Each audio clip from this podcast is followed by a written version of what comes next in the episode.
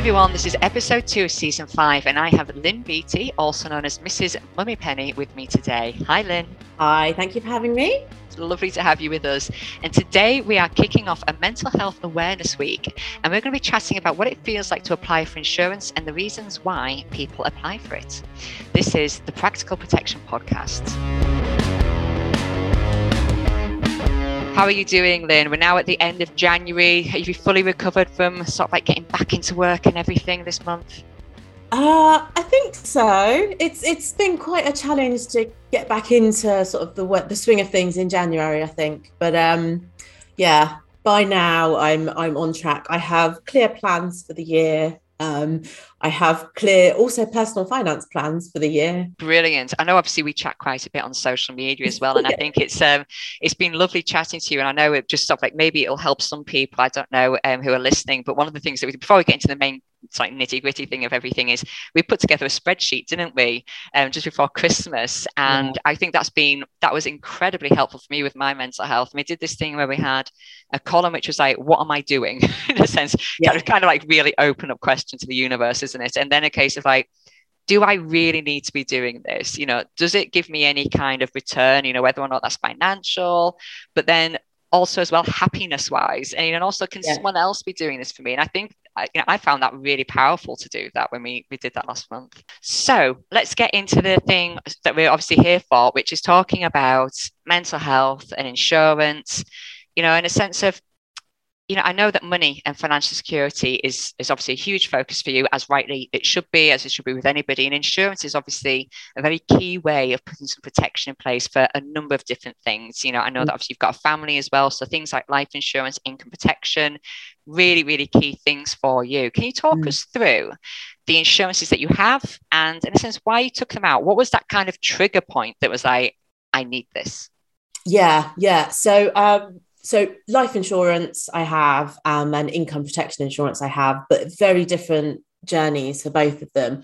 So with my life insurance, um, I knew from a pretty young age that um, I needed to have life insurance in place, basically because a dodgy advisor and an estate agent, when I bought my first house at the age of 25, said I had to have a life insurance policy in place to um, protect the mortgage.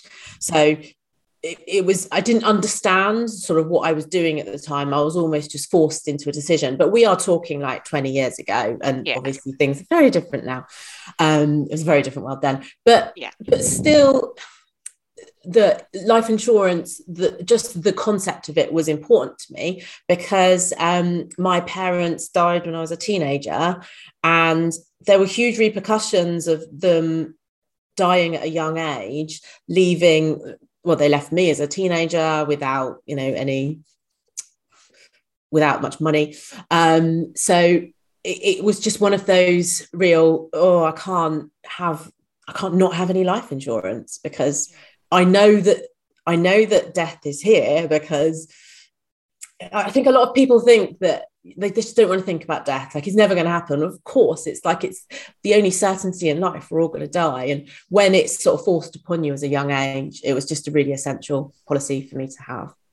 Absolutely. I was going to say it's you know we often talk about you know in terms of to say the triggers. And obviously from you it's a it's a lived bereavement that has obviously made you think well actually I I really need this. This is something that you know I've lived through it in a sense, probably not being there, and mm. how much you know it could have really helped and, and obviously as with anything like this when something like that happens and the bereavement happens you know money certainly doesn't solve or cure what is happening at that moment but it can make things more manageable and a bit like smoother and, and almost mm. not I don't want to say easier I, I, know it doesn't feel like there's any kind of right words as to explain how it can be helpful but I suppose that, that could be it it, it can be helpful well it, i think it's it's one it's one less thing to worry about isn't it? Because yeah. when you have a traumatic event happen like somebody close to you dying you need to be there to grieve that person who's died and you know have all the conversations with people about that person dying and sorting out the funeral and just processing it emotionally. You don't want to also have to be stressing about money. So um yeah having that life insurance policy really, really important for me. Um, but um, and I, I sort of took it out when I was 25 and I didn't really touch it for many years um, because I didn't really understand what the product was. And this is what gets me about um, life insurance. And I know we've talked about it a lot before. We talked about it on my podcast, but insurance products they are quite complicated to understand for like you know a, a lay person. Yeah. Um, and I have only got an appreciation for these kind of products, you know, since I've been doing like the job I've been doing, um, and, and also. Um, there's like financial stages, isn't there, where you almost need to get in control of any sort of debts and stuff you might have. Um, and when you've paid off your debts, it's like the next stage is to sort of start building an emergency fund and then sort out your protection needs. Yeah. So there's there's sort of these steps in your financial journey. So I think a lot of people haven't necessarily got to the point where they're assessing their sort of protection and insurance needs. Like, I don't know the stats for any people that don't have life insurance, for example, but I think there's quite a lot. I think there is definitely quite a lot. I mean, when we talk about it, there's always the famous sort of like phrase of the protection gap, in a sense, you know, and and, and that is in, incredibly high, you know, in terms of like the amount of people who are underinsured. And and I think one of the things that people, mm. you know, they do wonder, sort like, well, why aren't people engaging with insurance? You know, this is so important. You know, there's so many people who, you know, have families that would really struggle. They'd maybe end up losing their home if there, yeah. there wasn't that kind of insurance in place. And obviously, if the main person who's bringing in income into the household unfortunately dies. But I mm. also think as well sometimes that with life insurance. And I'm sorry to hear that obviously you had that that advisor who said, Oh, you must have this. But even now we sometimes get that, you know, and I do hear people will say to me, they'll come to me and they'll be panicking because obviously, as, as you know, I tend to help people who have um, sort of like a, a, situation or circumstances where they maybe would be struggling to get insurance and I step in and they'll yeah. come panicking, sort of like saying, well, I've found my home, but I can't get insurance and I'm going to lose my home. And the, the, option, I'm just like, well, why? And I'll say, because I've been told I have to have life insurance. And then it comes back to that thing of saying, you know, as an advisor, you know, it's a case of like, you don't, it's, it's, it feels wrong to say you don't have to have life insurance as an advisor because, you know, it goes against everything in my being in a sense, but it's like, don't worry, you can still get your dream home. You really, really should have this insurance, yeah. but please, you know, but obviously it's a shame that that does still happen. But obviously, good advisors don't say that kind of thing. And I'm, I'm hoping that the majority of them don't say that anymore. Mm-hmm. It's, it, it is rare that we hear it, but it is something that can still happen. But even that, you know, in a sense, the mental health implication of that kind of a situation for somebody, um, mm. you know, to, to sort of like have that where it is massively going to affect you know their life and you know sorry the way that they're feeling because they're being told well actually you can't have this dream that you have because yeah.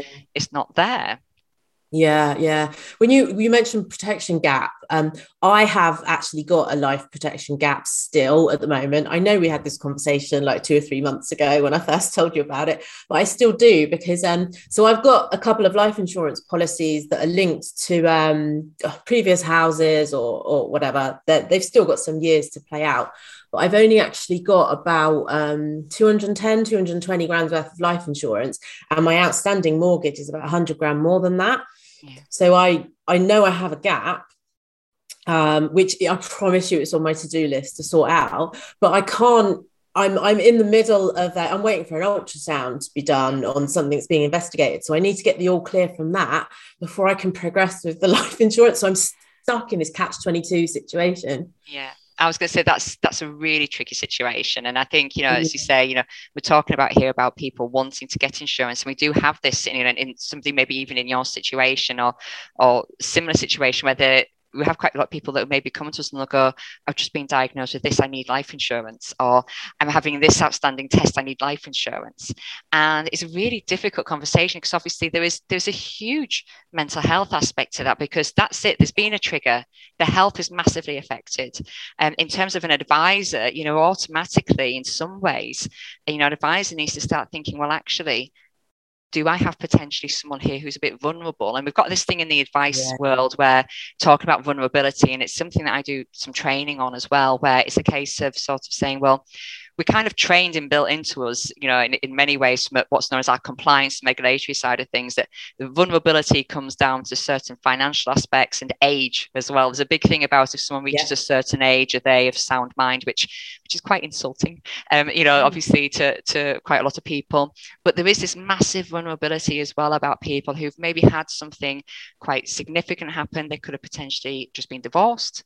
Um, mm. They and, then suddenly the partner's the one who's done all the finances, and they suddenly think, well, hang on a minute, where is everything? And it might be that they can't, in a sense, get a hold of the insurances and, and be involved in what it was there. Or it might be that they find out that actually they've not been had anything done for them. They've and there's been like a control mm. aspect.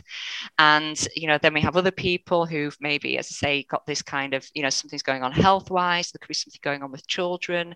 And um and there can certainly be lots of different things. I know as well you said that you have the income protection side of things. So I mean, I suppose what was the because income protection is something that we see in our industry that's we think we feel is massively undersold. I mean, everything yeah. that we do in life is underpinned by money and mm. generally the the resources that we're bringing in that income so if someone's like massively involved in their pensions if someone's got a mortgage then you know it really really do need to have some kind of income protection because if the income goes, then in a sense everything crumbles. So, so what was it for you that kind of you suddenly thought, I yeah. need to get this? So, um, very very clear process. So, um, it never entered my mind to have it when I was employed. Never, because I would have had, um, or oh, what's the word? You know that death in service benefit. So yeah, so death in service is the life insurance. Oh, sorry, that's life insurance. So um, you'd have had like enhanced sick pay or something, maybe. Yeah, I had some sick pay, um, and I worked for big companies, so the sick pay policies yep. were pretty good. So yeah, I wasn't worried about it. Um, but then I became self-employed in 2015, and so first few years of self-employment, I would my earnings were like rubbish. I was I made a loss for the first couple of years, so it didn't even enter my mindset to take on income protection insurance because I couldn't afford it. Yeah. Um, I was also paying off debt. Um, well, I got into debt and then I paid off debt. Uh, so it wasn't until um, yeah, I paid I paid off all the debt in 2019, my um, company had got to a point where it was earning sort of decent levels of you know turnover and profitability. And then I was like, okay, right, now I need to start actually protecting myself properly. And that's when, so I've had my income protection insurance, yeah, maybe for like three years actually. Um, and I've actually swapped the policy in that time um, because another thing on my to-do list is talk to you about what's in my current policy because um, I think you had a few questions about it. But um, yeah, I've, I've got a policy that covers me for like my essential expenses to be covered. It kicks in after three months because I've got an emergency fund that will pay for stuff for three months. Um, it has some so i've got sort of previous medical staff um, and i've got some previous mental health stuff. So there are a few exclusions in it. Um, but it's a pretty good policy, and I've got loads of those added extras, which you've also told me about. So I know I can access like counseling and all kinds of physiotherapy and stuff for free. But um, yeah, so I'm pretty happy with the policy I've got. But it, it was literally that logical process of now I can afford it. Yeah. And now my business is making enough money to actually protect my income. Yeah. I think that's a really good point. And obviously, we'll go into, if it's okay with you, a little bit more in terms of like the mental health side of things. But mm. something you've said that really stands out to me. So we have this thing kind of like in our industry where it is a case of, you know, people say, well, people say income protection isn't affordable, but it is affordable. And obviously, it depends upon the situation, people's age, you know, as you say, the different things in terms of what's known as a deferred period, how long a claim would pay for. Um, and I think, you know, um, there is this thing of uh, co-host of mine often says Roy McLoughlin, you know, that obviously uh, quite a lot of income protection policies are it costs about a pound a day to be able yeah. to have it, which is obviously brilliant. Um, but one thing that I kind of like like to be very clear of as well is that yes, income protection can be, you know, potentially affordable, and there is sometimes this line of sort of like, is it affordable to somebody, and they just don't really see the worth of it. Um, mm. Or is it something that, you know, we would maybe, or as an advisor or somebody externally, we, uh, like somebody might have looked at what you were going through, Lynn, and gone, you know what, you can afford £30 a month.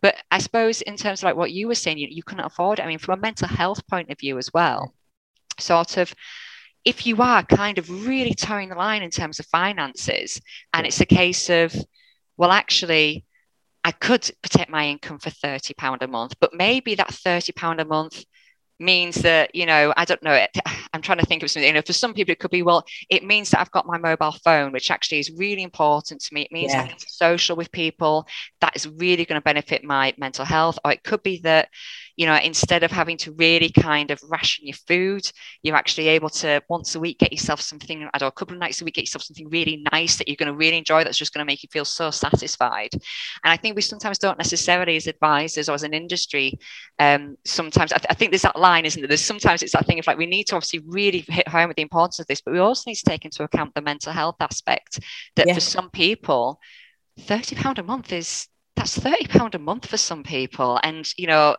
that's you can't kind of assume that 30 pound is actually affordable for everyone and it's 30 pounds a month on something that you're probably not going to have to access yeah. so that's that's what i that's what i've always struggled with in my head with insurance as a whole i mean car insurance right like you have to have that because yeah. I mean, I've I've had a car crash in the last year, so it's very essential that I've had it. Um, and but like I've had say dishwasher insurance in the past, which I've cancelled. That is a that's a bit of a pointless insurance to me.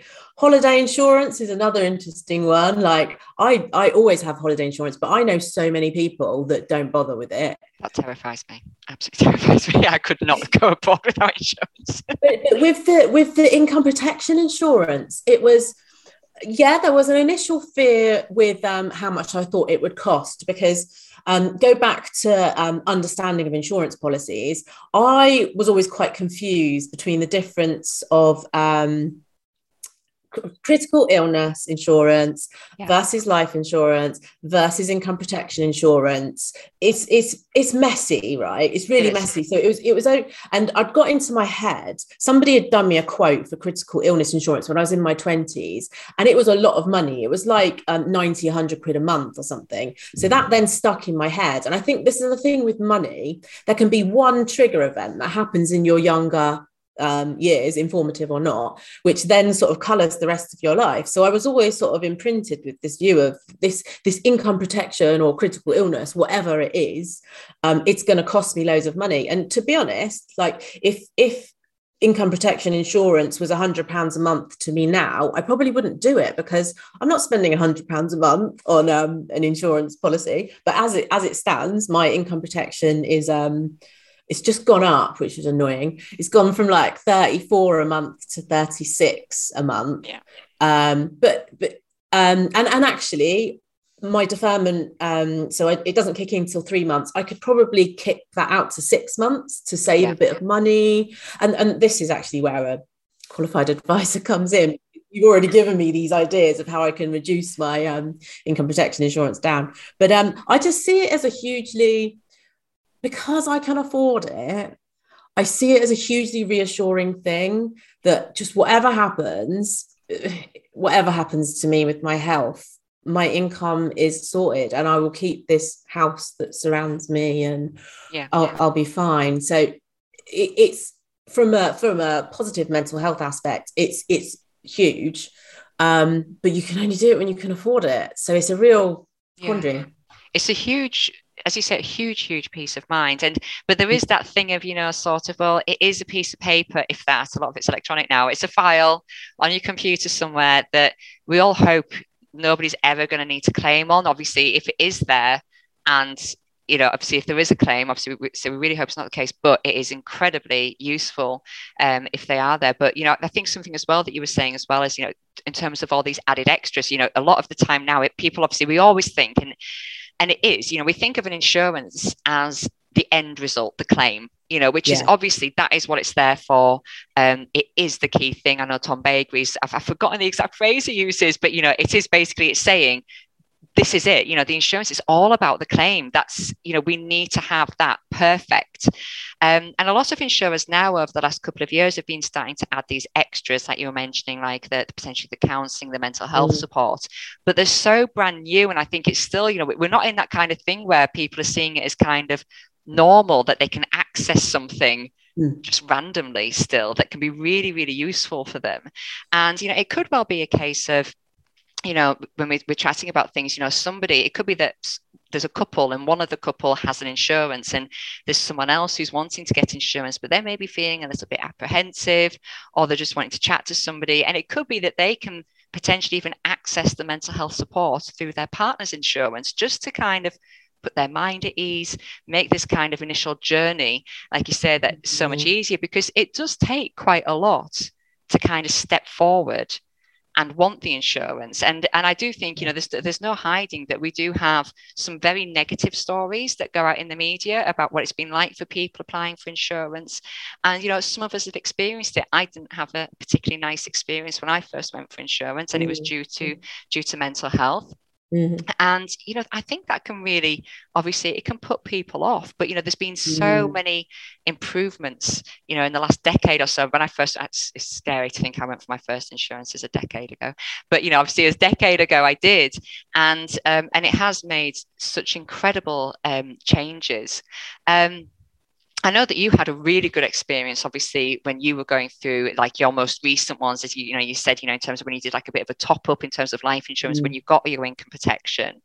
And, you know, it's, you were, I'm sure you said to me, you felt really supported. Obviously, you did mm. need to discuss your mental health. I mean, what was it like having to, because that's something that really, I think, worries people. So I'm thinking, I'm going to have to, in a sense, relive everything, or I'm going to have to say it to 10 people before I even get anywhere, or they'll just turn me away straight away. So, so what was it actually like for you going through the process? Yeah, um, I, I didn't have to have lots of conversations. Um, I think, well, I've, I've had a, it's been interesting because of this, um, because of this gap I've got in my life insurance. So um, income protection insurance was all fine to sort out. So there was a conversation that happened about that. And yeah, you have to go into detail about actually it wasn't that much detail about sort of mental health stuff. Um, because I've I've had like quite a bit of therapy over the years and about 15 years ago, I was diagnosed with seasonal affective disorder. Um, nothing really more than that, but you just have to be open and honest and talk about it, which I mean, I see no shame in talking about these kind of things. Um, I think probably every single person in this country has got something that's happened in their life that they could do with a bit of therapy to deal with. So it's just that we're maybe the braver ones who have actually sought out the help. But um, yeah, talk about them. And it, it's, I've always been really quite open and honest about all the sort of medical stuff to do with my family anyway, but potentially that's traumatic to talk about. Like I, I know, I mean, I've spoken to you about this quite a bit anyway, sort of one to one, but um, I've got quite a lot of like heart conditions in my family now. So I know that I'm going to have to sort of talk to my next when I have my next life insurance conversation, you know, to bridge that gap I've got. I'm going to have to now say, my mum and dad died of heart attacks. Now my sister has had a heart attack. Now my brother has had a heart attack and and I'm the only other person left. And I am a lot younger than everybody else, but um, and I have had everything checked. Um, but it, I know that that's going to be quite a difficult conversation because I've just got this fear then that because of all those issues that it, it could end up with life insurance being rejected. But then I also know that I could speak to you and you'd probably find me an insurance who could help me out. Absolutely, absolutely. And I think, you know, but I'm quite a difficult case now because there's, you know, as we get older, yeah, you've got you've got your medical and your physical and your mental health conditions do yourself, but also everyone around you, because that also impacts on the policies, doesn't it? It does, yeah. So if you have like it's it's always your immediate, um, I always say immediate blood relatives, and it's you know it's parents and siblings. So it's not cousins, it's not aunties, uncles, mm. grandparents. It's just that immediate set of people. Before a certain age, usually the age of sixty-five, there are certain things that the insurers would ask about, and some of them you know, if it's a yes, you know, it doesn't necessarily mean it's going to massively affect things. Sometimes it, it can influence the pricing or or yeah. sometimes what's covered in some of the policies. If you were maybe talking possibly more like a critical illness side of things. So, you know, I think another thing you're saying about, about like being completely open and honest, and and I think what a lot of people don't necessarily realize is that when you go for insurance, if you are going to be disclosing anxiety, stress, depression, and these are something that are in a sense quite mild. You know, there are certain aspects of somebody's mental health that will make an insurer look a little bit more at the application. And that's not to say that they're going to look at it and necessarily say no. There are there are some times that insurers will say no but that doesn't mean all insurers. But things like anxiety stress depression if you're talking life insurance critical illness cover you know even if you're taking medications even if you're going to talking therapies a lot of insurers now see that that's kind of part and parcel of life and that's a that's a really you know it's positive to be active and proactive about your mental health and they do take that on board. It does become a little bit trickier when you talk about things like income protection because sort of like the two of the main areas that um, for income protection that there are claims on are mental health and um, things like back pain so it is one of those things with income protection where quite often, if you've had something in the past, then, or if it's something you're living with now, it can be that the quite a lot of insurers will put an exclusion on for that situation. And um, I think with anything, and it's something that we always do, obviously for myself as an advisor, I just try and obviously be as honest and open at the start and it'll be a case of i say to people well i get a mixture of feelings when people say you know i say to someone look there's possibly going to be a mental health exclusion and i get a mixture of people saying well, I don't want that because what happens if I can't work due to my mental health? And then you get the other half of the people saying, well, it's never stopped me working so fast, so I don't mind that. And you know, I think it's really yeah. important just to, with anybody who's potentially listening, is is just always to sort of like tr- just find out first before sort of like making any assumptions as to what you can or can't have.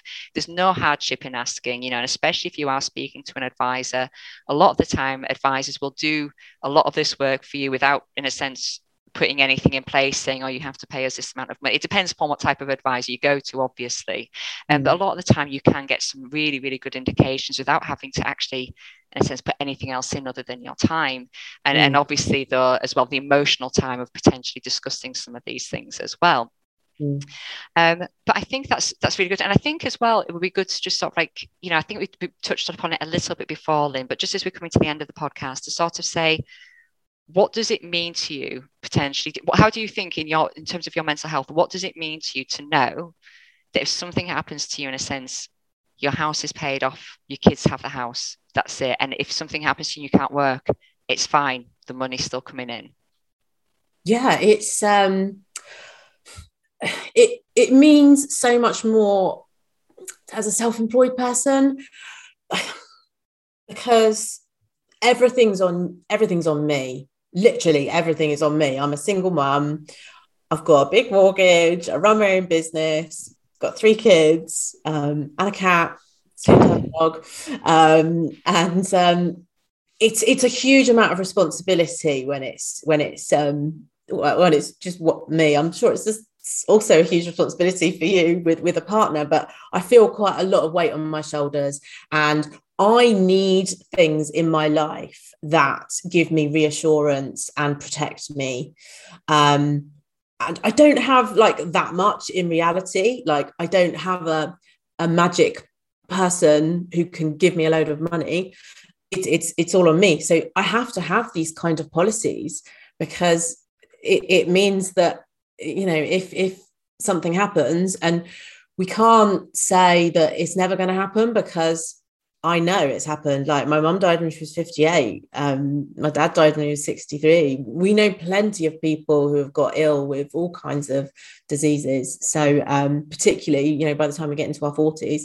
So um, yeah, I just feel hugely reassured. And I would never like I wouldn't, I would just wouldn't be without them as products. Um, I just I just wouldn't. And I suppose the sort of next point I'm getting to as as my income goes up is do I need like health insurance? Because that's the next thing I'm moving to in the sort of journey of insurances. But actually I've had an incredibly positive experience with the NHS over the past like 3 years despite everything you know that's happening with covid. And um uh, yeah, I've had to wait for certain treatments and scans and operations, or whatever, but I've eventually got them, and um, I'm I'm happy. So I'm not sure health insurance is something I maybe need. And also, I think that's I've got another thing in my head. I think health insurance is very expensive, but that might not actually be true. I think it depends. It depends, as with anything with insurance, and that's probably a good thing to sort of like go that's towards the end. That's actually A really good point. Yeah, it always it depends. You know, if you know if you take out insurance in your twenties, then it's going to be cheaper than if you take it out in your fifties. You know, and if you have yeah. you know certain situations in terms of health or different things, it's not just health. It's potentially you know if you're somebody who likes to do skydiving quite regularly, that might affect things a little bit. And you know, there's there's so many different aspects of it, and obviously yeah. as well if you're a smoker as well, that you know massively affects the premiums. Um, and it, it's one of those things, you know, it's, it's just a case of like I was saying before. I think you know, just there's, there's no hardship in having a look and seeing what the price is, and you know, and, and obviously just um, and as well it can be you can people can do it themselves you know later well tomorrow i'm going to be chatting to some people and we're going to talk about the different routes to getting insurance and we're talking with an advised firm so i'm, I'm an advised myself so that's a route that i'm very familiar with we'll be yeah. talking to somebody from what's known as a non-advised firm and somebody from a well-known um, comparison site as well to just explain those different routes and also how each of those mm. routes can be really supportive for people with mental health conditions mm. and and I think some people, especially when you come from your own area, you can think, oh, well, my area is best and my way of doing this is best. But ultimately, no matter what, with something like this, we don't know everybody and what they've been through and how mm-hmm. their mental health affects them. You know, someone with anxiety is not the same as someone else with anxiety. And there is just, it's so important to just make sure that we have these so many different areas that people can try and just yeah. do what feels right for them to get that first kind of foot in the door, the first kind of like have a look at things and just make sure that everything's right for them. Yeah. And I just think like don't don't close yourself off to it, be open to it because it is it is fundamentally a reassuring product to have. It's just there to make life easier if if horrible things happen. So yeah thank you, Lynn. Thank you so much for coming and talk about this. Because I know that you are so busy. As you said, you've got your own podcast. I know that you're promoting your book quite a bit at the moment as well, and that's all been coming out. And um, I don't know if you want to share the title of that at the moment for people that are listening. Thank you. Um, yeah, I've actually sold quite a lot of copies of it over like December, January. It's been really exciting. Um, so the um, Money Guide to Transform Your Life um, it's been out for about a year, but um, I did an amazing podcast season, which Catherine um, came on to um, episode 10, um, sort of the tail end of last year. And um, I sort of celebrated a chapter, each chapter of my book, with I basically chose the best experts in the financial field to come on to each podcast episode. So I had people like Pete Matthew, who came on to talk about like savings and investments. Catherine came on to talk about protection. Um, Romy Savova came on to talk about pensions and it was um i mean those are the long-term ones but also it covers a lot of short-term stuff. So like family finances budgeting debt. So it's a great book. It's 10 quid. Buy it. Brilliant. Absolutely. Love it. And i was going to say as well i think what's important with that because again you know i was chatting to somebody today and he's i mean he's, he's older than me he was someone that i'm friends with and he was saying it's like oh he goes i've probably got about another 16 years worth of pension going into it but i've not done anything with this at all. And it's and it was his pension was actually frozen ages ago. And um, and I was sort of thinking that's so important because eventually as well the knock on financial and then eventual mental health side of things that will come from that is so important. It's, it's just so interconnected. And I think it's it's hard and um, and I'm going to be one of those people I'm sure some people disagree but I'm one of those people that thinks we do need to educate people at such much younger age than we are. But to be honest I don't think I actually in any part of my education got any kind of like anything about why a pension was important or why insurance could be important or anything like that. And um, and it is something that we really need to because it is about setting ourselves up for life financially. And i think pretty sure that financial stress is one of the biggest causes of, of mental health problems. And there are so many things that we can do to protect ourselves. Hugely. Like the the suicide rates in this country from financial issues are scary. And um, I fear for what's going to happen over the next few months and in 2022, you know, with, with all the, the bills that are going up and the credit card bills that uh, people will have now got from Christmas and are, are worried about. It's it's really worrying times mental health wise, and the, there's not enough yeah. funding in this country to support it. So yeah, absolutely. No, I completely. It's good that you're doing this podcast. Thank you. Well, thank you so much for obviously for, for coming on. Thank you for listening. Um, tomorrow, I'm going to be back with Phil Jeynes from Reassured, Alan Knowles from Cura Financial Services, and Neal Cross from Money Supermarket. And we're going to be talking about those different routes to insurance. And if you would like a reminder of the the podcast, obviously, I'm hoping you're going to stay with us this week. But going forward, just um, drop me a message on social media or visit the website practical-protection.co.uk. And with every episode of the uh, podcast that you are listening to, um, please go onto the website to be able to claim a CPD certificate too, thanks to our sponsors that are the Octo members. So thank you so much, Lynn. Thank you for having me. It's been great to talk to you. Lovely to speak to you too. Bye. Bye.